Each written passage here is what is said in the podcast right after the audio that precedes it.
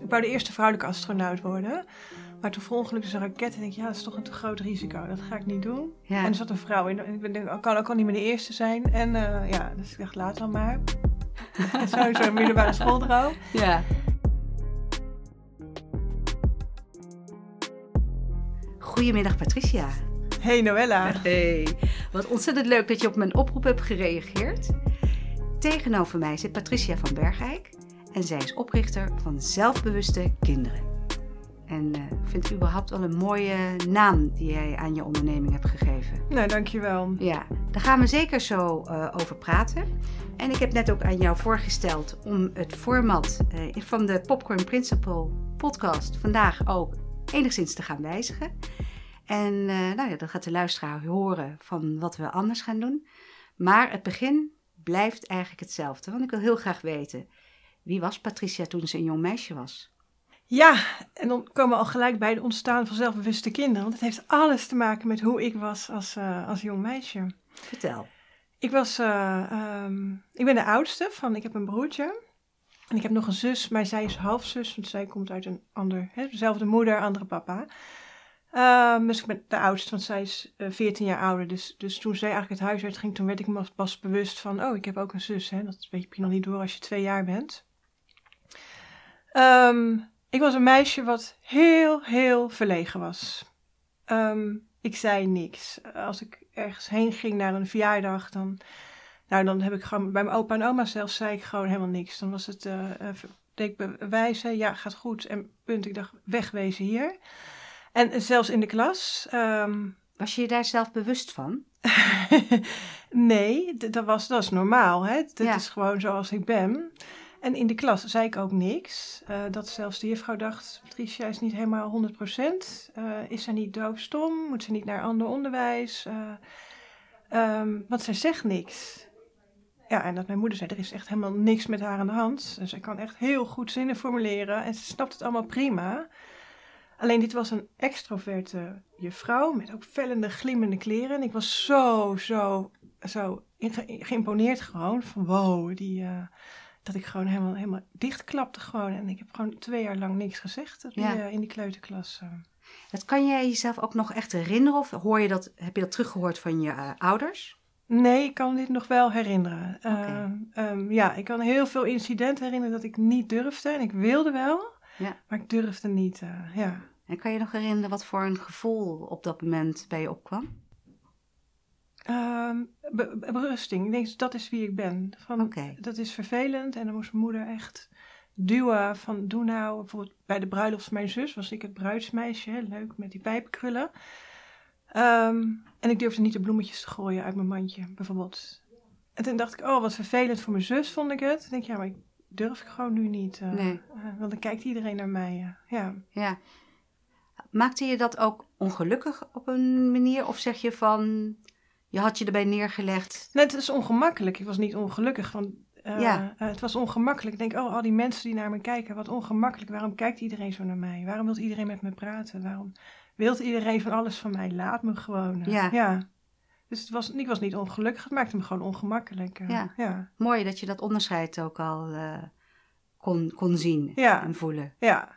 Nou, de, de ongeluk, dat heb je nog helemaal niet door. Maar Nee. wel dat je ongemakkelijk voelde. En dat gevoel heb ik natuurlijk jarenlang heb ik daarmee geworsteld. eh, Ja. Met dat ongemak. eh, Ja.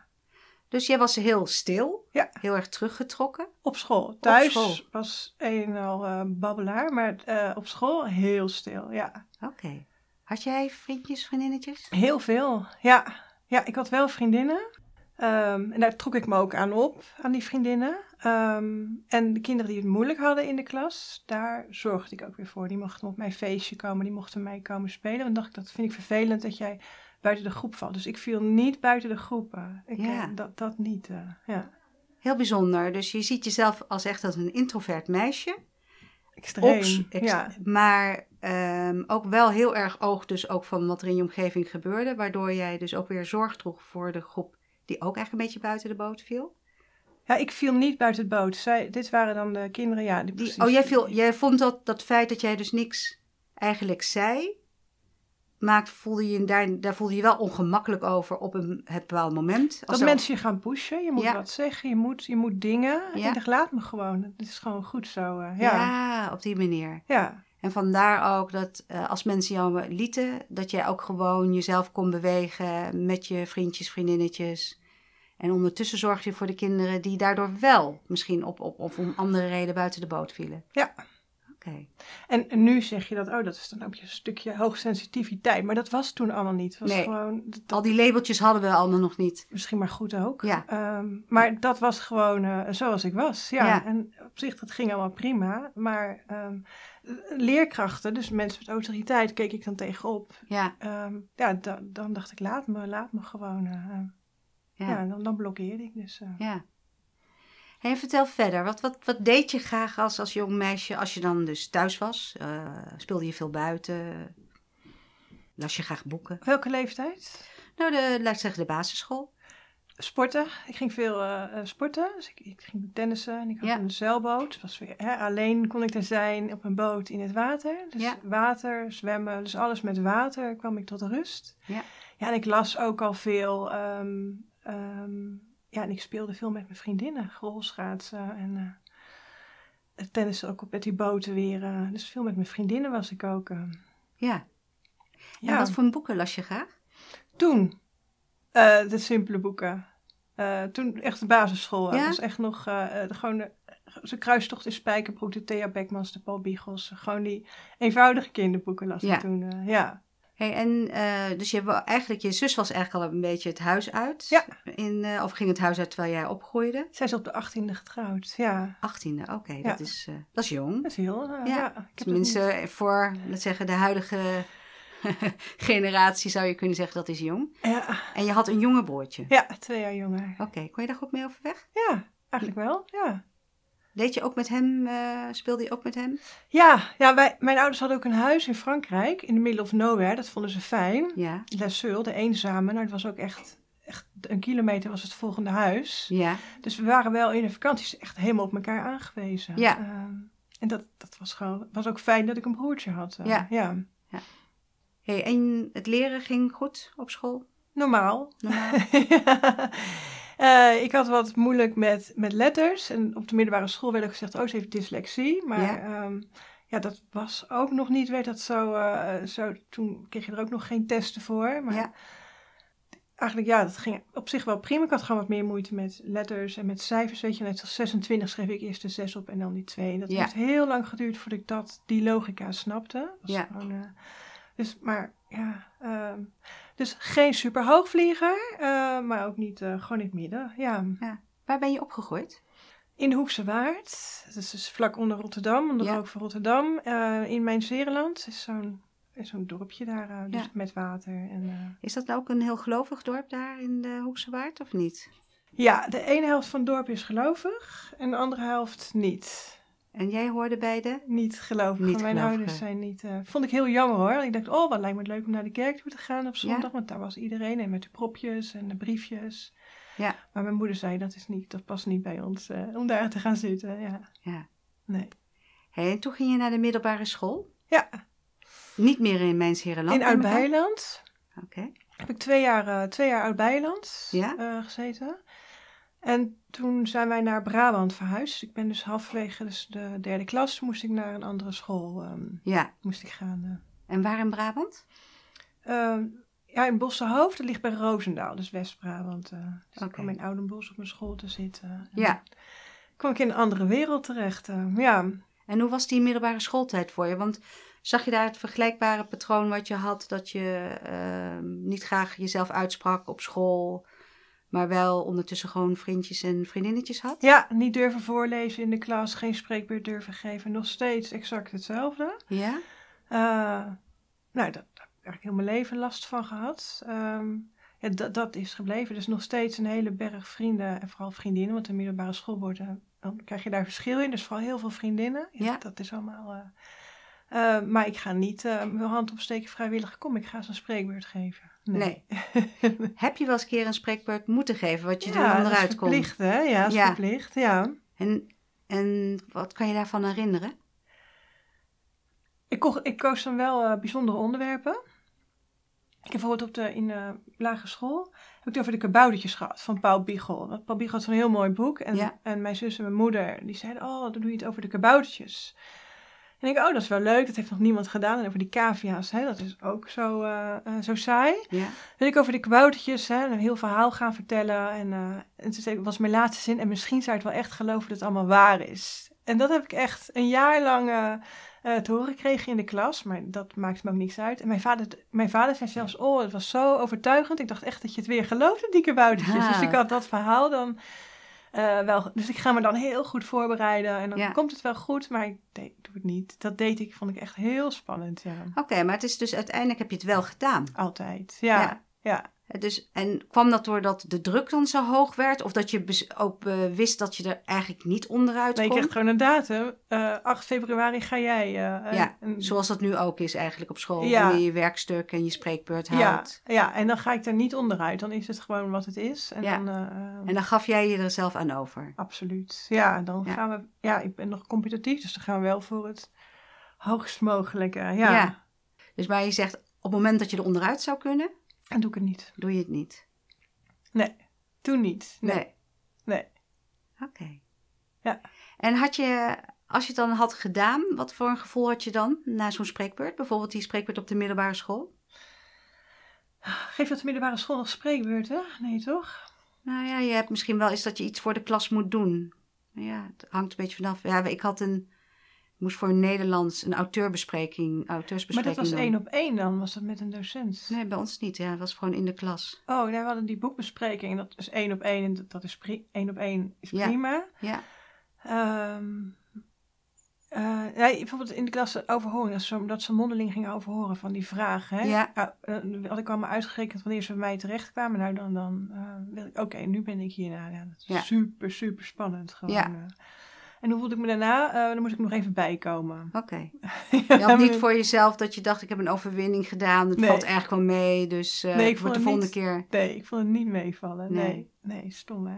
Nee, nee, eigenlijk helemaal niet. Want eh, het is eigenlijk, ik ben zelf extravert. ehm, maar ik, ik kan me heel goed voorstellen dat voor sommige mensen dat het een soort angst is.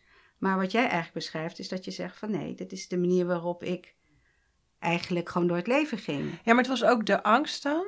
eh, met, met, als ze dan door de, van, stel je voor dat ik het dan precies niet weet wat hij dan vraagt. Ja. Eh, Dat, dat ik dan de fout maak. eh. Ja. Ja. En daar zat dat een beetje het competitievere in. Dat je eigenlijk altijd wel het, het goed wilde doen. ja, dus ook de faalangst zat daar natuurlijk in. Ja. Ik wil het niet fout doen. Ik wil het niet voor gek staan. Ik, hè, dat willen je hersenen helemaal niet. Nee. Ja. Nee. Maar dat is met de kennis van nu allemaal. Dat ik dat nu kan analyseren. Van, Ja. ja. ja. Wat voor vakken vond je leuk op de middelbare school? Alles eh, met wiskunde, eh, natuurkunde, scheikunde en gimmen en eh, eh, de praktische vakken. Ja. Ja.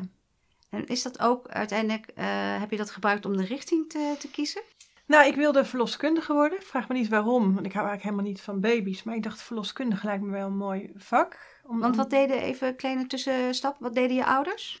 Eh, mijn moeder was huisvrouw. Heel, ja, heel traditioneel waren. Mijn moeder was de huisvrouw, die, die, die zorgde voor het gezin. En mijn eh, vader eh, werkte bij een verzekeringsmaatschappij. En daar, Oké. ja. En dus eh, verloskundige, het is niet, je hebt niet het idee dat je een televisieserie hebt gezien, een boek had gelezen, Geen- een tante. Geen idee waarom. Ik wilde verloskundige worden. Ehm, ja, eerst astronaut. En eh, toen was groep, groep 7, de vijfde klas. Toen ging, maar toen dacht ik, was, ik wou de eerste vrouwelijke astronaut worden. Maar toen verongelukte een raket en ik, ja, dat is toch een te groot risico. Dat ga ik niet doen. En er zat een vrouw in. En ik denk, kan ook al niet meer de eerste zijn. En eh, ja, dus ik dacht, laat dan maar. sowieso een middelbare schooldroom. ja. En toen eh verloskundige. Echt geen, ja, ik dacht geen idee waarom. Maar toen ging ik naar die opleiding ook kijken. En dacht ik, oh, die vrouwen, dat is niks voor mij. Ik ga Nee. niet met een opleiding met alleen maar vrouwen zitten. Toen had ik heel graag naar de PABO gewild. Dus wel weer iets met kinderen. ja. Maar toen zei mijn vader, eh, ja, maar Patricia, wij doen alleen maar, eh, wij doen zijn commercieel. Wij doen alleen maar commerciële opleidingen en commerciële beroepen. ja.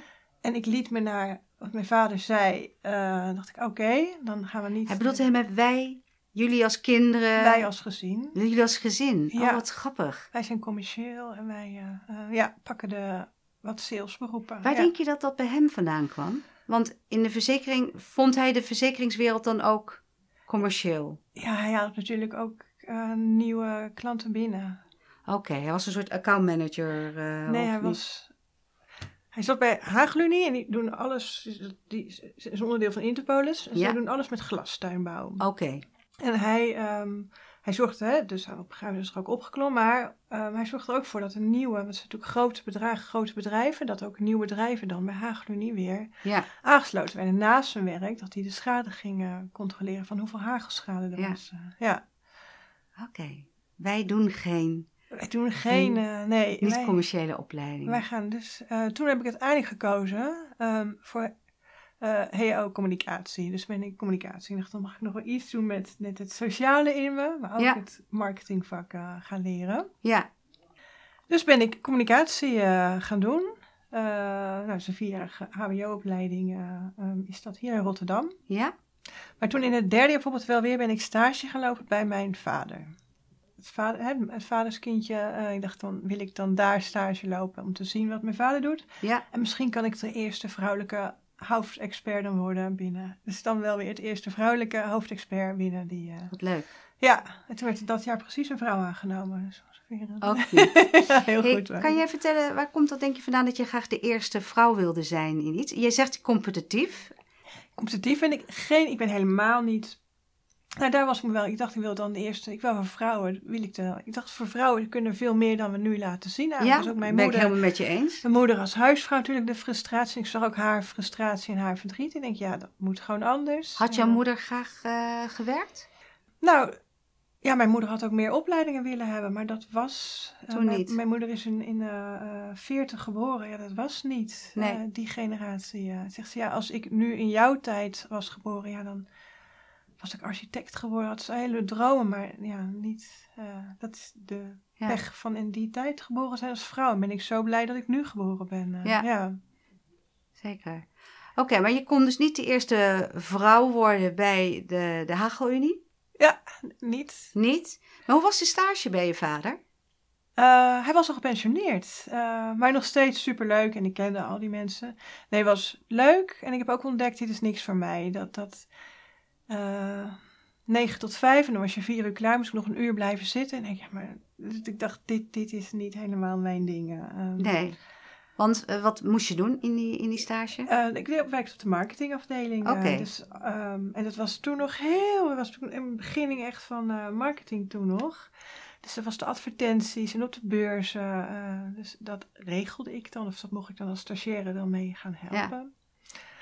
En toen ben ik af gaan studeren op het ministerie van Economische Zaken... bij minister Joritsma, Annemarie. Ja? En ik vind Annemarie natuurlijk weer een vrouw. Ehm, en ik deed haar eh, de analyse van de effectiviteit van haar speech die zij gaf door heel het land. Dus hè, zij geeft nou, vier, keer, vier keer per week weer een speech ergens. Toen ben ik twee maanden met haar meegereisd van hoeveel effect heeft het nou wat zij doet. En dan ging je een enquête naar de hand doen Ja. onder de toehoorders. Ja, En hoe effectief waren haar speeches? Ehm hang heel een beetje van haar dag af Ja? en van de doelgroep af. En of de, de doelgroep al blij was of een beetje bozig was naar de minister. Dus daar hing het allemaal, hing het allemaal mee eh, Ja. samen. Ehm, maar dat was heel leuk. En het was ook heel leuk om in Den Haag een kijkje te krijgen daar, wat daar gebeurt. Met die speechschrijvers. En, eh, Hoe was het om te werken eigenlijk voor Annemarie Jorritsma? nou, ik werkte niet voor Annemarie, ik werkte voor haar afdeling. Die heeft echt, er zitten vijf speechschrijvers voor Annemarie te schrijven of te Ja. doen. Hè. Dat zal nog steeds voor nu de ministerie van, minister van de Economische Zaken zal nog steeds zijn. Daar zit er gewoon een team zit daar alleen maar te schrijven voor wat zij eh, gaat zeggen in het Ja. land. Eh. Ehm, hoe, de- hoe dat was? Ja, ik vond het leuk. Ik vind Den Haag, ik vind politiek leuk. Eh, ik vond het gewoon leuk en magisch om daar rond te mogen lopen. Ja. ja. En dat smaakte naar meer om te gaan werken? Nee, want het was overheid. En ik kan natuurlijk in mijn hoofd. Och, niet commercieel. Ja, ja, Wij, wij zijn commercieel. ja. Ja. Dus mijn eerste job was ook een sales traineeship eh, bij ING. Dus ik was helemaal eh, met alles erop en eraan, met leasebak. Maar ik vond de producten niet leuk die verkocht. Maar ik heb daar wel leren verkopen. Ja. Ja. En wat voor producten mocht je verkopen bij de ING? Eh, je hebt die, eh, die spaarregelingen, die spaarloonregeling had Ja? je toen. Dat je een deel van je salaris. En wij, dus die deed heel Nederland deed daar aan mee. Nou, wij kregen precies binnen wie die, kreeg, wie die binnenkregen. En wij gingen die dan omzetten in, in, ehm kapitaal, in kapitaal sparen voor kinderen. Ja, Of in lijfrentes. ja. En dan, eh, daar maakte jij de marketing communicatie voor, nee? Nee, ik was echt een sales trainee. Ik ging echt op gesprekken. Dus dit verlegen meisje Ja. ging echt op gesprekken bij eh, consumenten. Om eh, ze, proberen of dat zij een... een Want je- willen omzetten. Kwamen jullie toen, kwamen jullie toen? Kwam de ING toen aan huis? Ja, Dus jij ging bij mensen thuis langs. ja. En, en hoe was dat voor jou dus? Want ja, een sales, wat, precies wat jij net aangeeft. Dus eh, het wordt meer verwacht dat jij eh, de lead neemt, het Ja. gesprek eh, voert. Hoe was dat voor jou? ja, ik vond het superleuk. Maar dat kwam misschien ook omdat het meer één op één was? Eén op één, ja. Het was gewoon met, een, met twee of één persoon zat je aan tafel. Ja. Je moet maar niet in de presentatie toen, toen in een zaaltje zetten. Maar ik vond, dat, ik vond het leuk werk. Ik, ik vond het heel erg leuk. Ik vond het waren allemaal jonge mensen net afgestudeerd. Het was de perfecte... Na je studietijd was dit gewoon geweldig. Je hoeft niet om negen uur op een kantoor te zitten tot vijf uur. Niet, Ja. niet, dat, dat, dat was niet... Dus jij moest gewoon continu ook bellen, die afspraken, of werden de Ja. afspraken ingepland? Nee, deden, we- we deden echt alles van A tot Z deden we het helemaal zelf. Dus Oké, niet het maken- callcenter zoals het waarschijnlijk nu gaat, die dan gewoon meerdere afspraken inplant. Nee, ze wilden bij ING, ehm, wilden ze echt eh, dat we dit ook echt helemaal leerden. Het was echt een traineeship dat je het ook leerde van Ja. hoe maak je dan afspraken en hoe Ja. doe je dat. We hebben trainingen, heel veel trainingen in gehad. Hoe doe je zo'n gesprek voeren? Ja. Ik neem aan dat je daar als ondernemer nog steeds profijt van hebt. of niet? Ehm, nee, ik heb een heel ander soort bedrijf heb ik opgericht. Eh, nou, ja. Daar komen we dan zo over te spreken. nee. Hoe lang heb je bij de ING gezeten? Nou, ik heb er maar een jaartje gezeten, want toen ging alles aan mij. eh, weet je, een aantal waarden van mij is dat ik vind dat mensen eh, eerlijk behandeld moeten worden. En, Ja. ehm, en ik vond het product klopte niet helemaal. Dan zag ik echt dat die mensen het niet, niet goed hadden. En ik denk, ja, maar dit is niet het beste wat ze nu kunnen doen. Ja, Ga ik het nou verkopen omdat het goed is voor mijn provisie? ja, Of ga ik gewoon zeggen, jongens, dit is niet het beste voor jullie, dit moet je niet doen. Je moet gewoon lekker dat geld over vier jaar opnemen. En, ehm, en dat was ik eigenlijk. ja. Dus ik kwam ehm, te veel. Ik vond geld eigenlijk niet het belangrijkste. Ik zat Nee. met mijn eigen waarden en ik denk: dit, dit is het niet. Dus ik ben teruggegaan en eh, ben gestopt bij ING. En, en toen naar de volgende job gegaan. eh. En wat was die volgende job? Bij Slavenburg is een bouwbedrijf in Rotterdam. Ja, Ben ik accountmanager. ehm accountmanager is echt in de bouw. Dus als een, als een bouwproject was opgeleverd, ja, dan kwam er een nieuwe huurder in, een nieuwe gebruiker werd het daar genoemd. En dan waren er wel wat, misschien wat problemen met eh, hè, dat er een lekkage is of bepaalde. Dan regelde ik dat het gemaakt werd. oké. Echt iets heel anders dan de salesjob die je bij de ING had. Iets heel anders. eh, Ja. Een nul ervaring en eh zat ik kom ik in een mannenwereld terecht en super. Wel als enige vrouw bijna, neem ik aan. Ehm, nee, niet bij die accountmanagers waren eigenlijk allemaal vrouwen. Oké. Ja. Hè? Nee, maar wel in de. Dus op de afdeling was, vrouw, was ik een van de. waren met z'n vijven. Maar eh, bij de projecten was ik echt de enige vrouw vaak. Ja. ja. Ehm, maar dit was het ook niet. Niet. Nee. Hoe lang heb je dat gedaan? Ja, ook een, nou, nog kort een half jaar. Ik was gewoon helemaal niet gelukkig. Ik, Nee. Eigenlijk na een maand dacht ik al, ik was ook de allerjongste. Eh, en dat vonden andere mensen wat onterecht. Dus en daar had ik moeite mee. Daar kon ik nog niet zo naast me neerleggen. En ik oh, dus dat, dat, dat eh, deed me wat pijn. En ik dacht een maand dat ik echt verdrietig was op vrijdag van, godzijdank, het is eh, weekend. Ja. En de jongste, daar bedoel je eigenlijk mee, is dat Net zij vonden dat... En zij Ja. waren tien jaar ouder. En, Ja, eh, en dan krijgt zij hetzelfde soort verantwoordelijkheid, baan en noem maar op. Oké. Ja, dus dat. En daar had ik toen nog niet genoeg gereedschappen om daar op een goede manier mee om te gaan. Ja. En dat hoort ook bij het groeien en volwassen worden. Dat Ja. is natuurlijk nog een puppy die net van school kwam. Ja. Dus je nam ontslag? Ja, ontslag. Zonder dat ik natuurlijk wat anders had. Story of my life. Ik kan vrij rigoureus beslissingen nemen. En toen ben ik, ben ik bij de Noorske Veritas, DNV, ben ik eh, gaan werken. Eh mijn eerst een tijdelijke baan, gewoon via een uitzendbureau, een tijdelijke baan. En ik had het er naar mijn zin. En ben gebleven een paar jaar. eh. En wat eh, deed je daar? Ik begon op de trainingsafdeling. Ja? Eh, dat coördineerde ik eigenlijk, dat al die trainingen liepen. ehm, ehm, dus de administratie was het vooral. En daarna ben ik dus in mijn eigen vak, ben ik daar op de marketingafdeling gaan werken. Maar het was eerst gewoon van, ik wist even niet naar Slavenburg wat dan. En ik denk, nou dan hier. Ja? En dan kijken we gewoon verder, wat wil ik? Nou, dat kwam daar dus. En dacht, ik wil graag hier blijven. Ik vind het een fijn bedrijf. En, Ja. En wat was jouw rol toen je op de marketingafdeling kwam? marketing, gewoon marketingmedewerker. Dus we waren met z'n tweeën voor heel Nederland Ja. en België. En, eh, ehm, en dan deed ik vooral de trainingen voor marketing, eigenlijk, dus de brochures maken. Ja, LinkedIn kwam een beetje, eh, dus we gingen al iets met online doen, met Google adverten advertenties, zo een beetje experiment experimenteren. Maar het was ook nog veel eh, adv- advertenties gewoon in bladen Ja. inkopen. Ja. En, eh, ja want zo lang is het er eigenlijk nog niet, hè? Als we Nee. praten over online gingen we adverteren. nog mailings doen, echt met post. Met post gewoon in, weet je. nou, Ja, Direct mails, ja. kreeg je weer mails terug van die bedrijven zijn weer verhuisd. Weet je, echt Ja. die tijd gewoon nog. Ja. ja. dat is, eh, maar zo ben ik dus begonnen, ja. En dat was, eh, daar ben je langer gebleven en dat vond je ook leuker.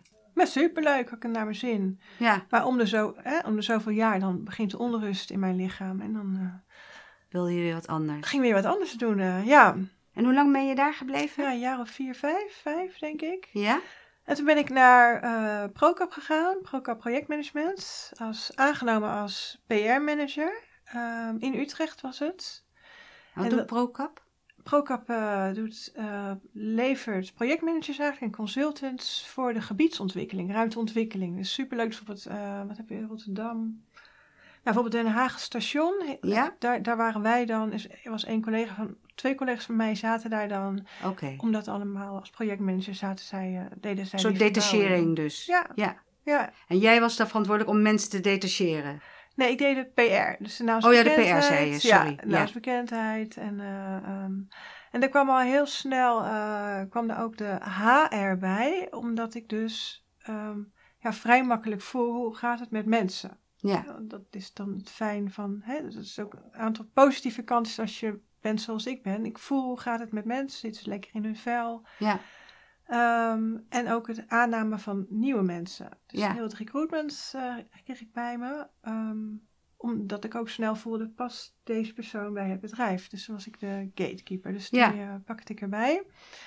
Ja, en dat is de, was een superleuke baan waar ik natuurlijk alle kansen kreeg en alles was mogelijk. En ze snapten daar gewoon dat ontwikkeling, opleidingen zo belangrijk waren. Hè. Ik werkte ook als, als HR, heb ik ook hebben toen persoonlijk ontwikkelingsplan. Wat voor opleiding wil je? Coaches. eh, weet je. ja, Iedereen kreeg een coach stand. Dat is de enige manier dat je, weet je, je kan blijven ontwikkelen. ja. Het was een beetje gekopieerd van Twijnstra Gudde, maar dat, ja, fantastisch. En veel leuke dingen doen met elkaar en gewoon fun, weet je. eh. Was het een groot bedrijf of niet? Nou, toen ik kwam, eh, waren we met, was ik nummer 22. Ja? Toen ik wegging, eh, waren we met 44 mensen. Oké, dus verdubbeld. Heel veel mensen aangenomen. Ja, ja. ja. Leuk. En had je toen het idee van, ik vind HR leuker dan eh, PR en marketing? Nee, nee, nee. Ik vond het allebei heel leuk. Ehm, ik vond PR nog steeds, ik vond heel marketing nog steeds leuker dan het HR. Want eh, al die gesprekken over hoe groot die auto was. ehm, en ehm, ik moet er zoveel procent salaris. Ik had het wel een beetje gehad. Dus Ja. dat, ik kan niet zo goed tegen zeurende mensen. En eh, ehm, ik denk, oh, daar gaan we weer. Het is weer iets niet goed. Oh, die auto is weer niet groot genoeg. Oh, eh, ja. Ja. En dan anders ga ik weg als ik dit niet weer beter krijg. En ik, Ja. ja. Oké. Dus, Hoe lang heb je bij ProCap gezeten? ja, ook een jaar of vijf. Ja? En toen had ik wat kriebels, eh, kreeg ik om te gaan ondernemen. Want ik heb daar, het was natuurlijk een klein bedrijf. Ja. ik was eigenlijk die, ook met die directeurs, ja, ik zat in het managementteam ook. Dus natuurlijk niet van, maar was, zat ik in en dan Ja. eh, het facility zat erin en dan twee directeurs. Dus ik zat echt van dichtbij, heb ik het ondernemerschap daar echt leren kennen. Ja. En ik heb altijd al willen ondernemen. Al toen ik twintig was, had ik allemaal wilde plannen voor bedrijven. Dus altijd ergens diep in me wist, wist ik gewoon, ik wil zo graag ondernemen. En wat voor wilde plannen had je bijvoorbeeld? Toen ik twintig was, zag ik eh, precies hoe Heineken het allemaal beter kon doen. eh, weet je, echt van die... Oké, niet, klein, niet klein ondernemerschap, Nee, maar eh, ook... ja, ook de, Nou ja, die astronaut past daar waarschijnlijk dan ook wel in. ja, en ik wist het allemaal. Maar als je twintig bent, denk je, als je studeert, hé, ik weet het allemaal zo goed. Ja. Nou ja, je bent gewoon nog een kind, maar ik wist het allemaal heel goed. Maar Mijn zoon is nu twintig. Nou, en die weet het ook allemaal. want Hij voelt zich gewoon heel volwassen. Ja, maar, ja. eh, maar, Ja. maar je bent er nog lang niet. Ah, leuk, maar daar kwam, daar kwam dus eigenlijk de eerste connectie met het ondernemerschap naar voren in die baan. ja, dus heb ik daar mee gezien hoe dat, hoe dat werkt. En ehm, met al die BV's. En eh superleuk. En de reistijd, want eh ging me ook wel opspelen. Het was eh, dat was Utrecht Maars, dus het was A12, A2. Dus het was gewoon anderhalf uur als ik een goede dag had. Soms 2,5 uur heen, Ja, 2,5 uur terug. want je Ehm, woonde op dat moment? in Bergse Hoek. Dus het was, s ochtends ging ik 7 uur de deur uit en ik kwam s'avonds 8 uur terug. Ja, En dan dacht ik, is dit, is dit het dan? Eh, en het kan die baan wel zo leuk zijn, maar ik ben nooit zagrijnig. Maar ik ben toen echt wel eens 's avonds zagrijnig als ik weer om half negen thuis kwam uit die files. En denk, ja, dit, dit Ja. kan toch niet de bedoeling zijn? En dan kan je wel zo mogen ontwikkelen, dat vind ik heel belangrijk. Eh, maar dan, de balans klopte niet het meer. was toen nog niet met thuiswerken. Nee. En, eh, nee, dat klopte helemaal, het was allemaal scheef. eh, ja, En dat is je moment geweest dat je de stap naar ondernemen hebt gezet? Eerste keer. De eerste keer? Ja, eh, eerste keer. Dus ik even te denken wat ik daarover kwijt wil. Ik heb daar een bedrijf gehad in gamification. En dat is eigenlijk, eh, hè, ik zag dus, ik deed onder andere heel veel mensen naar opleidingen sturen ook. Ja? En dan kom je daar, en ook zelf deden we ook als bedrijf, deden we heel veel opleidingen. En dan kwamen we allemaal, halleluja, waren we s'avonds aan de borrel. En dan was het maandag, weer terug, back to business. En dan ging alles weg. Dus alles wat we hadden geleerd, over, over persoonlijke ontwikkeling, persoonlijk leiderschap. Het ging iedereen weer in die oude patronen. Ja. En ik denk, hoe effectief is dan zo'n training? Want ik wist dus hoeveel geld er in die training ging. Dus ik dacht, dit kan toch anders? Nou, toen heb ik samen met een, een vriend van mij, zijn wij dus een game, game to change. Ja. Ehm, zijn wij game to change. eh, dus, eh, dus veranderen, maar dan duurzaam veranderen. Ja. Nou, was toen helemaal nieuw nog, het gamification. Hoe lang is dat geleden? Ik was 31, 32. Nou, ruim 10 jaar geleden. Oké, nee, maar dan hebben we een beetje de tijdframe. Ik Ja? wel 13 jaar geleden. Eh, nou, hadden we verschillende vormen spellen. Ook, ook een LinkedIn-spel. Hadden we ook een nieuwe medewerkerspel. Een, bedrijf, een spel hoe je kan veranderen als bedrijf. Hoe je Ja. cultuursverandering eh, kan gaan doen. Ehm, en superleuk, eh, die spellen. Maar wij waren denk ik nog iets te vroeg. En ik Ja. was ook nog eigenlijk voor mezelf iets te vroeg met ondernemen. Want ik kon nog niets... eh, ik vond het toch wel heel erg eenzaam. Ja. En daar kon, was ik nog niet klaar voor toen ik eh, begin 30 was. Laat ik me zo even houden. Ja. Dus ik dacht eigenlijk, ja, dit, dit, dit is het niet. Weet je, het is een leuk concept. Ik vond, ik vond het allemaal heel ingewikkeld. En, ik, en toen ben ik weer terug het bedrijfsleven ingegaan. Ja. Oké. Dus de, de eerste keer qua ondernemen, kort. Ja. Eh, daarvan zeg je, dus nou ja, eigenlijk... Ik heb ook wel veel geleerd hoor. Ja, dat Eh, geloof ik, Maar ja. ook veel dingen wat je niet moet doen. Eh, Ja. Maar ehm, dit, ik was gewoon nog te jong, denk ik. En wanneer was de tweede keer dat je besloot om te gaan ondernemen? Want ik neem aan, dat praat, dan praten we over de keer waar we nu over hebben. Ja, de tweede keer was, eh, ik was intussen, was ik, zat ik, op de, was ik weer, weer terug in de marketing bij Teleperformance. Ja. Zat ik. Toen zat ik zes jaar. Ik was, ben, was intussen moeder geworden. En is het in, in een gouden kooi eigenlijk, een goede baan. ehm, veel vrijheid. Ik mocht hem helemaal alles doen wat ik wilde. Alles lukte ook. Ehm, maar ik dacht, ik was gewoon niet happy. En toen kwam ik eh, via, via een podcast, dus zie je de, de, Ja. kracht van podcast, hadden ze het over ehm, een peak state. Een peak state en ene Tony Robbins. Geen idee, geen idee. En toen zei ze, moet, zij staat op Netflix. Ik heb die Netflix-serie gekeken van Tony Robbins. Ja? I'm not your guru? Eh, en ik spreek nu over vier jaar, vijf jaar, zes jaar geleden, vijf jaar geleden. Gaat echt heel snel de tijd. Ja. Vijf jaar geleden, die Netflix-serie gezien. En toen dacht ik, fuck, ik moet naar die man toe. Ik Ja. moet daarheen. Dus ik zat te kijken, want ik dacht, dan ga ik wel naar Florida. Dan vlieg ik daarheen of naar Californië waar die is. En dan, eh, ik ga daarheen. Ik wil, ik wil hem in het echt zien. Ja. Geen, hè, verder geen niks logisch aan, was gewoon onderbuikgevoel. Ja. En toen bleek hij gewoon drie weken later in Londen te zijn. Nou, dan is het appeltje eitje en dan tickets geboekt. eh, en Londen was nog amper. Ik heb nog, eh, nog net een plek kunnen vinden. Ik heb nog, ja, met nog een plek kunnen vinden in een hotel. Alles zat natuurlijk vol. Ja. Je zit daar met 11.000 man. eh, en dat wist ik toen nog allemaal nog niet. Maar toen, een week van tevoren, had ik door. Oh jee, met 11.000 man. Dus je snapt even dat alle paniek schoot Ja, door ja, heel mijn lichaam heen. Want oh, ik ben hier niet, voor, ik ben niet gemaakt voor grote groepen. Maar ik ging met 11.000 man naar Tony Robbins. Ehm, ik heb de eerste, eerste met die inloop heb ik heel veel moeten ademen van rustig blijven en doorgaan en nou niet wegrennen. En je kan dit gewoon met 11.000 man. Nou, en hij kwam, zodra hij op het podium kwam, nee, jij bent ook geweest. Flabbergast was ik gewoon. En Ja. ik dacht, jeetje, dit hoeft dus niet zo te zijn. Ik hoef niet verlegen te zijn. Ik hoef niet zo angstig te zijn. Ik mag mezelf laten zien. En die, de, de dag drie heb ik dus ook besloten. Ik was intussen alleenstaande moeder van een zoontje van twee jaar. Ja. Ehm, maar ik heb wel die week van terug, ik kwam zondagavond terug. Ik heb die maandag ontslag genomen. En ik dacht, ik ga het gewoon fuck, ik ga het gewoon doen. Ik ga Ja. gewoon ondernemen. Geen idee wat. Ik denk, er komt wel. Maar ik ga hier niet iets blijven doen waar ik zo ongelukkig van word. Eigenlijk, waar ik geen plezier van haal. Maar ik denk, ga ik hier mijn kostbare tijd in stoppen? Ja. ik ga het gewoon doen. En ik zat natuurlijk zo in een. ehm, ook alles stond anders hoor. Want ook, ook van mensen, je ogen stonden anders. Ik dacht gewoon, nu ga ik gewoon. ehm, Ja. ik ga het gewoon doen. Niet wachten, niet twijfelen. En nou moest ik nog een paar maanden blijven. Want ik had een opzegtermijn. Nou, dat was mooi. Die paar maanden kon ik nadenken wat ik ga doen. Ja. En toen ging ik eerst. had Mijn eerste bedrijf was gewoon iets wat ik altijd al deed. Was gewoon lead generatie voor eh, bedrijven. Dus Ja. dat is iets. Dus in mijn eigen comfortabele wereld. Dat heb ik een jaar gedaan. En toen kwam er een eh, klus vrij, een ZZP-klus, als communicatieadviseur bij het havenbedrijf Rotterdam. En ik wilde altijd, als, ik ben onwijs, ik hou onwijs veel van deze stad. Ik wilde altijd wel iets in die haven doen. Kijken wat er in die haven gebeurde. En toen kreeg ik die, kwam dat voorbij, die, die, eh, dat ze daar iemand zochten. Een interim eh, communicatieadviseur. En dacht ik, ja, ik ga het gewoon doen. Ja. Ehm, ik was niet de enige die dat dacht, maar ik ga het gewoon doen. Ehm, en het was heel gaaf en ik ben het ook geworden. En het was zo gaaf, het was alles weer met innovatie. En ik hou van techniek, van innovatie, duurzaamheid, van robots. En om dat op de kaart te zetten van dit doen we ook in Rotterdam. Ja. En dat deed je vanuit je zelf, zelfstandige. Ja, ja, ja.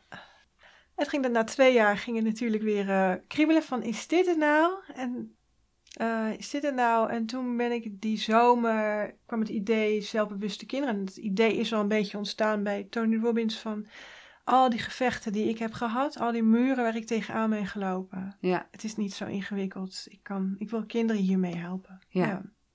En, en dat heeft uiteindelijk dus geleid tot je huidige onderneming. Nou ja, toen ik dus mijn zoon naar school ging en ook zag dat hij diezelfde patronen had, Ja. dus die verlegenheid, en denk je, fuck, dit gaan we echt. Hij gaat niet over 30 jaar op een stoeltje in Londen zitten en dat hij denkt, waarom heeft mijn moeder hier niks over verteld? En ik denk, dat, dat, dat patroon gaan we niet herhalen. Die fontein gaan we eventjes anders doen. eh. Dus, dus hij is mijn grootste motivatie geweest van, nu gaat het anders. Ja. En, eh, ja, en dan ben ik actiegericht, dan is het gewoon gas erop en dan is het gewoon alle avonden, alle weekenden, alle, alles doorbikkelen en zelfbewust de kinderen uit de grond gestapt, gestampt. Echt, eh, ja. Wat doe jij met zelfbewuste kinderen? Ik help ouders, want ik geloof echt dat het bij de ouders is de sleutel om hun kinderen meer zelfvertrouwen en meer veerkracht, doorzettingsvermogen te geven. Kijk. En dat doe ik door middel van eh, trainingen. Ja. Help ik ze hiermee. eh. Ja. Volgende maand, een jaar geleden, kwam ik hier binnenlopen, Noella, bij jou. Van, Ja. ik, ga, ik ga het gewoon weer doen. En ik dacht, ik stap niet in de fouten die ik de eerste keer heb gemaakt met ondernemerschap. Ik ga gelijk aansluiten eh, waar ik me dus niet eenzaam hoef te voelen. ehm, en dat er hier gewoon een netwerk is met ondernemers met eenzelfde droom als ik eh, heb. Ja. En dat is de reden ook dat ik hier ben binnenkomen lopen. En je laat, doe je nog die andere klussen ook, marketingklussen erbij? Het is nu echt 100% focus op je onderneming. Ja. Mooi. Ik heb dat nog wel gedaan, klussen erbij, maar mijn hart ligt maar Ja. op één plek. Ja. Nou, vind ik mooi. Want dan wil ik eigenlijk gewoon overstappen naar wat ik eigenlijk noem dan het nieuwe format. En dat is eigenlijk, ik wil gewoon een paar thema's aanraken. En we kunnen even kijken hoeveel thema's we aanraken in de tijd die we hebben. Maar ik wil heel graag eh, jouw visie of jouw ervaring. Visie, het is niet ja, visie. visie vind ik wel. Ja, visie vind ik niet goed klinken. Nee. Ik zou heel graag jouw ervaring willen weten vanuit jouw huidige ondernemerschap. Als we het hebben over wat betekent succes voor jou. Wanneer ben jij succesvol met deze onderneming? Hm. Ja, daar heb ik heel veel over nagedacht. Ehm, ben je succesvol?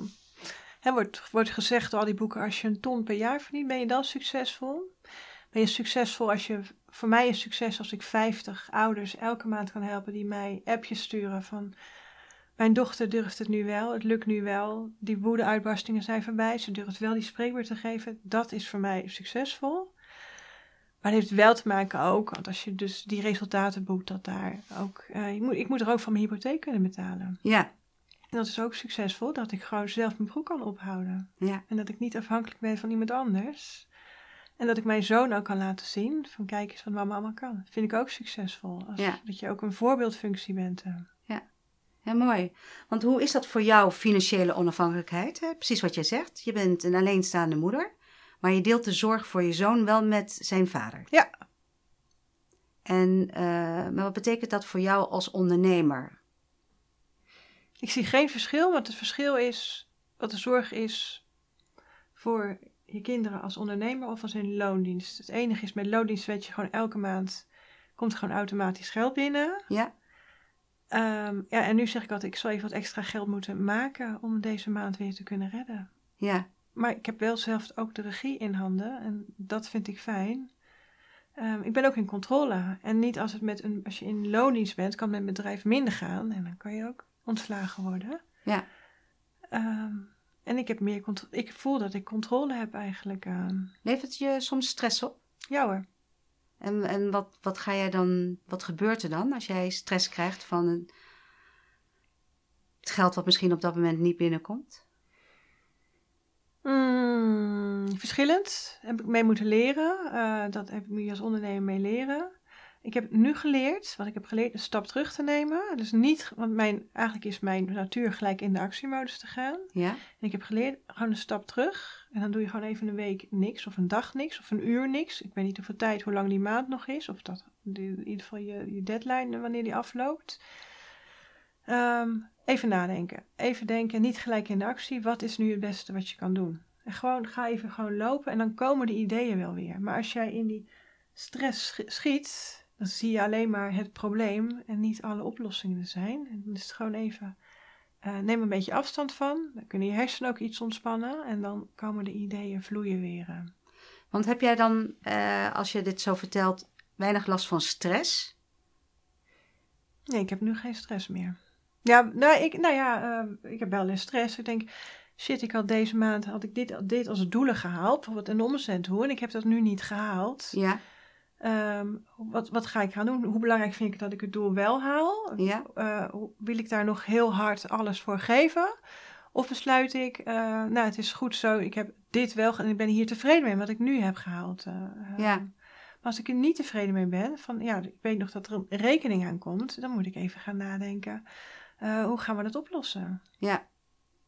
Want heb jij voor jezelf een buffer gecreëerd? Doordat je natuurlijk, je hebt natuurlijk een tijd lang als freelance ook nog gewerkt. En eh, waardoor je zegt ook van, nou weet je, als er zelfs een maand niks binnenkomt, dan kan ik nog gelukkig de hypotheek betalen. Er is nog, eh, hè, de boterham komt nog op tafel. Ja, en met welke buffer voel jij je comfortabel? Is dat met inderdaad, met één maand? Maar Ja. ik ken ook mensen die hebben tien jaar nodig, die buffer. Ja. Ehm, eh, en ik heb geen buffer van een jaar heb ik staan. eh, eh, want eigenlijk is dat voor mij het ideaal, dat het gewoon een jaar een buffer is. Dat je een Ja. jaar kan zeggen, ehm, het maakt even niet uit of ik val uit. Het kan ook nog zijn, hè, want als Ja. een ondernemer dat je uitvalt en dan is er niemand die je doorbetaalt. Ja. Dan ben je comfortabel volgens mij. ja. En die buffer nou, ben ik nog niet. Nog niet, maar die Nee. ben je gewoon het opbouwen als ondernemer. ja, Ja. ja. en ik hoop daar wel ooit terecht te komen. Ja. Ja, ja. kan me voorstellen. Dus, eh, hey, en voel jij eh, jezelf ook financieel onafhankelijk? Nee. Nee. En wat is financieel onafhankelijk? Is het financieel onafhankelijk als je dus zoveel, ehm, wat ze nu allemaal zeggen, hè? hoe noemen ze dat nu toch, eh, de passieve geldstromen hebt? Nou, ik, dat is er nog niet. Nee. Ehm, ben je, wanneer ben je financieel onafhankelijk? Als er een miljoen op je, ben je dan financieel onafhankelijk? Wanneer ben je financieel onafhankelijk? Ja. Nou ja, ik, wel een interessante vraag, want ik, misschien kijk ik er ook een beetje voor een deel naar anders naar, denk ik. Ik ben ook hardop aan het nadenken. Is eh, dat ik heb het ook het idee dat je altijd in staat zult zijn om voor jezelf te kunnen zorgen. En dat betekent dus niet direct een vette bankrekening, ehm, maar dat betekent ook dat jij weet wat je in huis hebt. En dat je in staat bent om misschien niet het allerleukste werk te gaan doen, maar dat je wel in staat bent om een inkomen te genereren of iets te gaan doen waardoor je eh, nou ja, rekeningen kan betalen. Dat zou, ook, dat zou je ook als financieel onafhankelijk kunnen zien. Maar Noelle, dat kan toch iedereen? Dat is een goede vraag. In Nederland, we wonen in een fantastisch land. Ja. Nou ja, dat gaat dus niet iedereen af. Eén, sommige mensen hebben natuurlijk moeite überhaupt die langdurig werkloos zijn. Hè, dus die hebben eh, moeite vinden om werk te vinden. En ik denk ook naarmate die tijd langer duurt, het lastiger is. Maar ik heb altijd wel gedacht, ik denk van stel je voor dat dit niet lukt. Wat is het ergste wat me kan overkomen? Ik ga weer terug in loondienst. En, als, en dat zou ik misschien niet diezelfde goed betaalde baan terugvinden. Maar er zijn er nog genoeg banen die ik kan doen waar ik uh, ook geld mee kan verdienen. Exact, ja. Dus, uh, dus ja, je kan financieel onafhankelijk zien als uh, het is fijn, een buffer is fijn. Want een buffer geeft rust. Geeft rust in je hoofd, ja. En, uh, maar financieel onafhankelijk voel ik me eigenlijk gewoon meer dat ik zeg van ik ben in staat om mijn eigen inkomen te verdienen. En dat doe ik nu als ondernemer op deze manier. En als dit er niet zou zijn, dan doe ik dat op een andere manier. Exact. Ja. ja. Dus dan is het dus eigenlijk ook niet zozeer gekoppeld aan het bedrag wat je eventueel hebt. Nee, volgens mij is dat je, dat je alles kan betalen en ja. alles kan doen wat je wilt. Uh, ja. ja. En dat noem ik die vogel op de tak. Hè. Die tak kan afbreken. We kunnen ons, hè, onze onderneming kan wegvallen, je gezondheid kan wegvallen, je bedrijf, uh, je, je baan.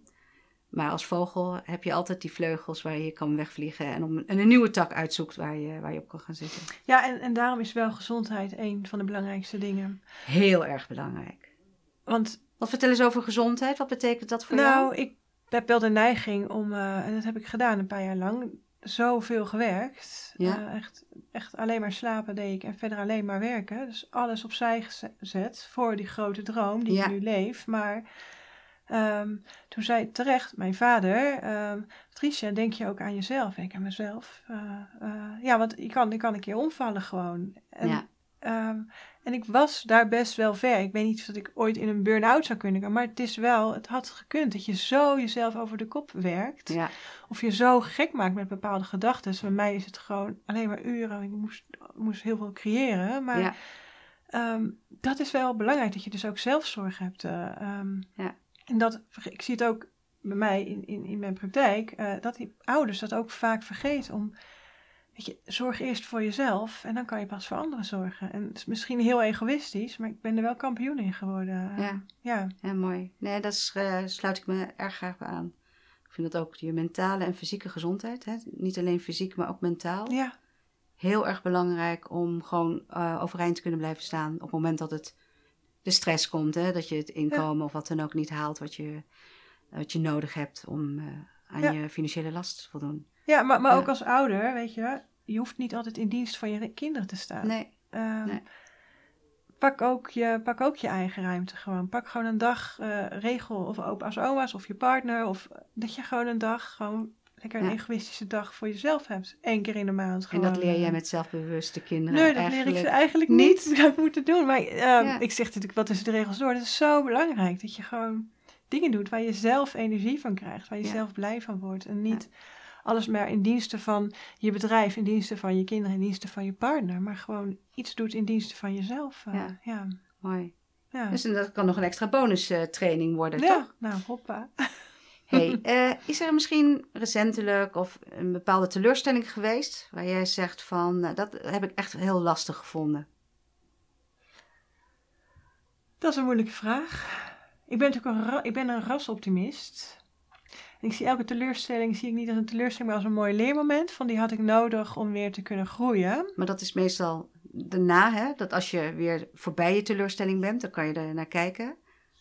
Nou, ik heb natuurlijk wel, als ik een doel zet voor een lancering, want ik leef van lancering naar lancering, ja. en ik heb mijn doel Misschien kun je dat een gehaald. klein beetje uit, uitleggen, hoe je dat bedoelt van die lanceringen. Nou, ik kan- weet waar je het over hebt. Je kan niet elke dag instappen in een training van mij. Die zijn gewoon, sommige trainingen wel, maar mijn, eh, mijn, mijn grote programma, waar je Ja? echt kinderen echt meer zelfvertrouwen gaat geven, ehm, is maar een paar keer per jaar is die open. Ja, Ja, dus ik heb, eh, dat heb ik ook bedacht, hè, dan wil ik graag eh, dat er zoveel ouders meedoen. Dat er bijvoorbeeld eh 30 ouders meedoen aan dat programma. ja, Als ik er dan maar 20 heb, ehm, ben ik nog steeds natuurlijk heel fijn dat er 20 ouders de vertrouwen in mij hebben. Dat ik ze daarmee mag gaan helpen, dat ik ze daar echt mee kan gaan helpen. ja, Maar ik heb natuurlijk ook een omzetdoel had ik daaraan eh, gekoppeld. Dus je hebt, betekent dus ook dat je omzet mist. ja, Ehm, en dat doet dan wel even pijn. Op een gegeven moment zijn die deuren gesloten en dan is het gewoon pech. Ik heb het niet gehaald. Dat is een teleurstelling. En Ja. dan kan je wel even in de geldkramp schieten, zoals ik dat dan noem. ja, Ehm, en dat is dan even een teleurstelling. Ik denk, nou, jammer. En dat- is dan een dag, twee dagen. Dan denk ik, ja, jammer. Wat, maar dan ga ik wel vaak, wat had ik nog beter kunnen doen? Wat kan ik volgende keer dan beter doen? Zodat ik dan volgende keer wel die 30 hou. eh. Ja. Dus zo zie ik hem meer. Dus ik ben natuurlijk wel twee dagen een beetje teleurgesteld van... hè, wat jammer en wat shit. En eh, ik had dit anders gedacht. En, maar wat heb ik... Ik heb dus dingen gemist. Ik heb dus stapjes gemist. En wat kan ik volgende keer beter doen? Ja, Ja. mooi. Hey, wat betekent zichtbaarheid voor jou als ondernemer? Ja, een hele goede vraag. Ehm, ehm, ik vind het niet moeilijk meer om zichtbaar te zijn. Was, twee jaar geleden was het wel mijn thema. Had ik het echt gemaakt van twi- 2020. Ik wist niet dat de corona zou komen, maar dat wordt wel het jaar van mijn zichtbaarheid. Dat ik dus durf op camera te komen, dat ik durf eh, mezelf te laten zien. Ehm, heb ik dat jaar nog, ik doe nog steeds nog niet perfect, Ehm, maar gaat wel steeds beter. En maar hoe ver moet je zichtbaar zijn? Hoe ver moet je laten zien van jezelf? Dat is natuurlijk ook de vraag. Moet je al je kwetsbaarheden laten zien? En dan, eh, ja, natuurlijk, dat vinden mensen mooi, maar wil ik dat ook allemaal? Dus dat is altijd de overwegingen die je maakt. Ehm, en ik kies ervoor om niet alles te laten zien. Ehm, ik vind dat niet nodig. eh. Past denk ik ook wel bij eh, wie je hebt beschreven hoe je bent ja, als jong meisje, maar denk ik ook hè, als oudere. Van, eh, dat sommige dingen gewoon voor jou zijn en dat je je niet continu naar buiten wilt treden. Exact, en ik ben ook altijd wel bewust van hè, de, graag de mensen met wie ik werk. ehm, ja, die zijn niet bezig met ondernemersvraagstukken. Nee, Ehm, zijn, ik, ik, heb, ik werk met zelden met ondernemers, een paar, maar eh, Ja. het is, het is, daar, daar is niet de focus op. eh. dus ik denk, ja, ik hoef daar niet al mijn ondernemersbeslommeringen mee te gaan delen. En, Nee. Dus, Nee. dus ik kies ervoor dus om niet alles, zeker het stukje ondernemerschap, wat wel een groot deel is van mijn bedrijf, maar om die dingen niet te delen. Nee. maar zichtbaar zijn vind je niet eh, lastig. Ah. Want dat, dat, was duidelijk een, dat is duidelijk een thema geweest. Hè? Ja, maar ik, zou, ik, doe, ik, heb een, ik heb een groep vorig jaar opgericht. En die Ja. is echt knetterhard gegroeid in, in nog geen jaar tijd. Daar ben ik heel blij om. Dus ik heb nu 2000 ouders die in die groep zitten. Dat is een besloten groep. Maar ik kom er niet elke week ga ik er live. Ik heb één, ik heb er geen behoefte aan. Ja, Ehm, maar denk ik, heb ik er dan geen behoefte aan? Misschien is dit wel het beste voor mijn bedrijf. Ja. Ehm, maar heb ik er dan geen behoefte aan? Dat ik dan toch wel spannend vind. Waar moet ik dan elke keer steeds over gaan praten? ja, Eh, krijg ik wel, ik, ik, heb een paar keer ben ik gegaan, denk ik, nou, ik krijg helemaal niet zoveel reacties. Dus nou, blijkbaar is dit niet wat ze missen. Ze vinden het gewoon fijn om op een andere manier informatie. Maar dat is de aanname die ik doe. ja, Maar misschien is het wel veel beter voor mijn bedrijf als ik misschien wel elke dag live ga in die groepen. Ja. Ehm, en daar gewoon tijd voor inplannen. Ik maak dus van, hè, maak van die tijd, ik maak er dus prioriteit van. En dan krijg je de tijd altijd. Maar ik kies ervoor om het niet te doen. eh, ja. Ja. Nou ja, weet je, en ik denk ook, het is dan balanceren tussen de energie die het je kost uiteindelijk en wat het je oplevert. Ja. Het, is toch, het blijft uiteindelijk altijd een balans. Hoeveel kan je geven voor datgene wat je, wat je wil? Wat geef Ja. je ervoor op? Ja. ja. Hoe zie je de toekomst voor je als ondernemer? Dat is weer een goede vraag, Noella. Waar zie ik mezelf over vijf jaar? Nou, het hoeft hoeft niet per se vijf jaar te zijn. Hè? Met, eh, wat jij wil. Is er iets, is er, ja, je hebt gezegd van ik wil heel graag ouders helpen, meer zelfbewuste kinderen. Hè, dat wat jij zelf hebt meegemaakt en wat je ook je zoon niet gunt. Dat je zegt van joh, hoe fijn kan het zijn. Hè, de inkomensstroom van eh? Tony Robbins droogt op hè, als je al die kinderen helpt. dus is niemand meer die over 30 jaar bij hem in een stoeltje zit. Ik hoop het niet. Nee, Maar het blijft nog steeds geweldig naar Tony te gaan. Ja. Maar, ehm, dat is het ook. Ehm, ik hoop in ieder geval... Weet je, een van mijn, mijn overtuigingen is dat ik niet kan schrijven. Hè? Mijn dyslexie, en dan kan dat wel overwonnen hebben... omdat je dan intelligent genoeg was om, om daarmee om te gaan. En dat ik dus hè, dat met dat lezen, ik kon wel lezen. En dus, Ja. maar, eh, maar dat is natuurlijk nog wel ergens... want dan krijg je een label op je geplakt... Ehm, oh, jij bent dyslectisch. Ja, dat je leest is wel bijzonder en dat je dat kan is. Maar als ik misschien dat label niet had gekregen, nooit niet, had ik, was het niet zo'n gevecht altijd in mijn hoofd geweest. Dus dat is ook het gevaar van die labels plakken. Ja, En ergens, en dat is een van de popcorn, heb ik hier een, werk ik nu hier met iemand samen.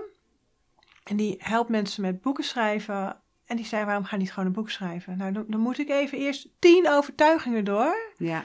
voordat ik denk, ik kan een boek schrijven. Ehm, maar die ben ik nu aan het omverkogelen. Elke week weer eentje. Dus ik ben gewoon begonnen. Hè? Start before you're ready. Hè? Dat zegt... Ja, dat zegt Florine altijd. Ja. Nee, dat zegt... eh, Oh, dat is eh, ja, Marie Forleo. ja, maar ja, Marie. Florine zegt het ook. Oh, die zegt ook. Ja, maar Marie is nog een andere Ja. goeroe van mij. Ja. naast Tony. En ik dacht, ik ga gewoon starten. Dus we zijn gewoon... Dus het doel is gewoon eind deze zomer... gewoon een eerste boek te hebben liggen. Gewoon, Wauw. Ja. Maar ik wil daar dus ook met dat boek... een stukje autoriteit laten zien. Dus over zichtbaarheid. Ehm, ik weet er echt wel heel veel van af. Ja. En ik, ga, ik ben niet de persoon die op die daken gaat staan. Ik durf nu wel die podia's te pakken. Maar ik ga ook gewoon een boek schrijven. Want ik ga die overtuiging ook laten zien. Want dat label wat ik had, onzin, die kunnen we ook omverkogelen. En er gaat gewoon een rete goed boek. Gaat gewoon dit jaar gepubliceerd worden. Deel 1. Ja, eerste Hey, deel. mooi. Ja, dus dat, dat zijn... eh, Ik ben heel benieuwd, Patricia. ja, en dit zijn ook de dingen waar je in groeit. Nou ja, die jij lukt als ondernemer. Dit was nooit gelukt in Lonies. Dan zit je nog te veel in je comfortzone. En ik ben dus nu op het gladde ijs. Ben ik me elke vrijdag heb ik een paar uur voor geblokt. Ja, Ben ik gewoon aan het schrijven. ja, goed hoor. Ehm, dus dat is één wat ik wil als, als ondernemer ook weer te laten zien van... Als ik het kan, kan iedereen dit. eh, Ja. ja. Ja. Amen. hey, we gaan naar de afsluitende vragen, Patricia. Ja. We zijn bijna een, al een uurtje gewoon bezig met Je moet elkaar. flink gaan knippen, moet je. Nee, nee, nee, nee. We houden het lekker gewoon eh, zoals het is. Ik, eh, de afsluitende vraag hou ik gewoon hetzelfde. Is er een boek wat je zegt van... Ja, zo'n bijzonder boek heb ik gelezen, wil ik noemen. Ja, mindset. Van? Eh Carol Dweck. Ehm, toen ik, dit, dit is eigenlijk een van, ik heb een paar pijlers voor zelfbewuste kinderen opgebouwd. En Ja. mindset is een van de pijlers waar eh zelfbewuste kinderen helemaal op gebouwd is. En Mooi.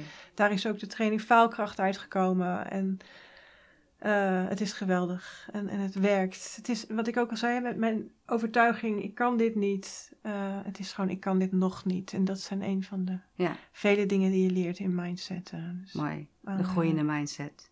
Ja, dat iets, fixed, iets is ja. niet zoals het is. Ja. Ja, en eh, je, bent niet, eh, je bent niet dyslectisch. Eh, Ja. Je bent er nog niet zo goed in gewoon. Het is Mooi. training. En ook dit, ook dit ga ik me leren. Ik ga mezelf leren een boek te schrijven. Je kan alles leren. Ja. Mooi. ja. Is er een film die grote indruk op je heeft gemaakt? Oké, dan wordt het mijn guilty pleasure. En ik heb deze film al 40 keer gezien. En ik ben niet zo van herhaling, want ik vind dat, dat je weer uit je comfortzone moet komen. Maar The Sound of Music is mijn eh, Ah. guilty pleasure. Gewoon overal word ik blij van. eh, ja, Leuk. ja, Ik denk dat jij niet eh, een van de enigen bent die hem heel vaak heeft gezien hoor. Dus ja. er zijn volgens mij een diehard eh, groep fans van, van de film. Ik ben ook naar die Die Hard fanclub Ja. dagen geweest. Echt Ja. heel treurig, maar ja. Ja, leuk toch? Heerlijk. Leuk, ja. Guilty pleasure is goed. Ja. Eh, wat is lekker eten? Eh, Italiaans. En is er nog iets specifieks in de Italiaanse keuken wat jou... eh, Nee, ik vind alles lekker. eh, zonder vlees, maar verder ehm, vind ik alles lekker. En ja. je zoon ook?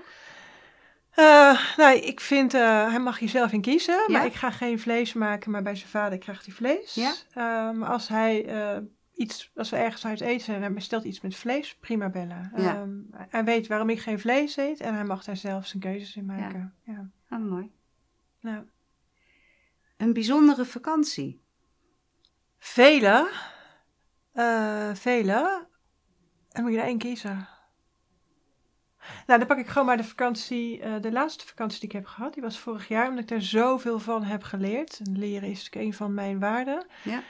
Ik heb in door de corona heb ik een bootje gekocht. Ehm, en ehm, toen wilde Lars, toen zei ik, we zaten met een valkje, in, zaten we aan het varen op de kaag. En toen zei ik, eh, Lars, we een bootje kopen. Want nu met die corona, we kunnen nergens heen. Met die boothuren was wel een probleem. En vrijheid, ik was helemaal be- belemmerd in mijn vrijheid, dus alles deed pijn. Je zullen een bootje kopen, dat we vaker zo lekker kunnen zeilen met z'n tweeën. Dit is toch het ultieme vrijheidsgevoel en Ja. stilte en niet al die mensen en al die regels. En, eh, zeiden ja, dat is goed, maar dan wil ik wel een boot waar je ook naar binnen kan. Dus met een binnenboot. Dus dat is een Ja. kajuitboot. Maar daar had ik geen ervaring mee, maar ik heb dus... En ik dacht, dat is heel duur en dat kan niet. Dus kan me weer beperkende overtuiging bij mij. Maar dacht, nou ja, laat ik eens erin gaan verdiepen... voordat ik daar gelijk weer van alles van vind. En dat ik allemaal zeg waarom het niet kan. Dus kijken waarom het wel kan. Ja. Dus ik heb een kajuitbootje gekocht. Een kleintje hoor, 7,5 meter. Maar we zijn vorig jaar dus gaan zeilen, de zomervakantie. Ik heb de foto's gezien. Leuk. Nou, dan moesten we dus sluizen door. En denk, oh, ga ik dat doen? Dus al, ik heb zoveel dingen heb ik in die vakantie overwonnen. Eh, de sluizen door en al die vreemde havens aanleggen. Dat ik alleen maar elke dag zo'n trots gevoel s'avonds zat. En Ja. We hebben heel veel plezier gehad en ook samen veel lol en veel mooie mensen ontmoet, mooie gesprekken gevoerd. En, ehm, ja, dit- Zeilen is de ultieme vorm van vrijheid, vind ik ook. Ik ook, maar Ja. dit was ook nog een van mijn grote Ja. leercurve. Nou, Ja. ik, net als ondernemer is ook met zeilen, maak ik hele grote stappen in Gaaf. eh, mijn zelfontwikkeling. eh, Ja. ja, Mooi. Mooie vakantie. ja. En dan eigenlijk de laatste. Is er iemand die voor jou inspirerend is? Een rolmodel? eh, Ja, mijn vader. Je vader. Ja, Wat mooi. ja blijft. we lijken heel veel op elkaar. Ja? En hij snapt mij, denk ik, als een van de weinige mensen. Snapt hij hoe mijn hersenen werken. Ja. Ehm, en ik snap hoe zijn hersenen werken. Ja. En wij snappen elkaar heel goed. Wat mooi. Ja, Mooi dat je je vader noemt. ja en eh, elke als het even, dat ik even wat minder ben, dat ik verdriet heb over iets, ehm, dan voelt hij dat ook. En hij zit helemaal aan de andere kant van Europa, maar hij, dus dat is, dat is. eh, Waar aan de andere kant van Europa? Hij woont in Zuid-Spanje. Hij kiest voor het mooie weer. eh. Ah, ja, ja, heerlijk. ja. Maar die dingen, dat die blijft. eh, dus ik ben nog heel blij dat hij er nog is. Want Ja. hij wordt natuurlijk ouder en ouder. Maar Ja. eh, eh, hij is mijn rolmodel. ja, Super. ja. Lieve Patricia, we zijn gewoon netjes rondom het uur.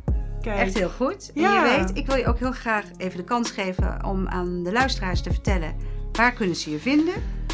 Online, offline, Ja, online. ehm, online, mijn website natuurlijk, zelfbewuste kinderen. Ja, eh, .nl. Ja. En dan heb ik nog een Facebook eh, pagina. Ja, en kom vooral ook in de groep als jij het leuk vindt om je kinderen te helpen. Om, eh, En bij, op Facebook sta je ook onder zelfbewuste kinderen. Instagram doe je volgens mij ook. Ja, ook zelfbewuste kinderen. Gewoon dus overal zelfbewuste kinderen kunnen ze jou vinden. Ja, En op LinkedIn ook actief. nee, Ook niet als, als persoon.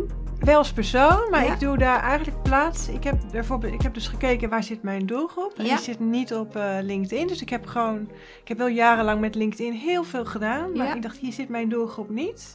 Dus één keer in de maand kom ik er nog eens langs. Eh, maar verder doe ik niks meer met LinkedIn. eh. En ik had een onwijs aversie tegen Facebook. Ja? Dacht, oh, oh, met die Mark Zuckerberg. Maar ook, hè, dus waar zit je doelgroep? Ja. Ehm, dus ik zit naar Facebook. En daar ben ik heel veel. Ja. Ja. Mooi.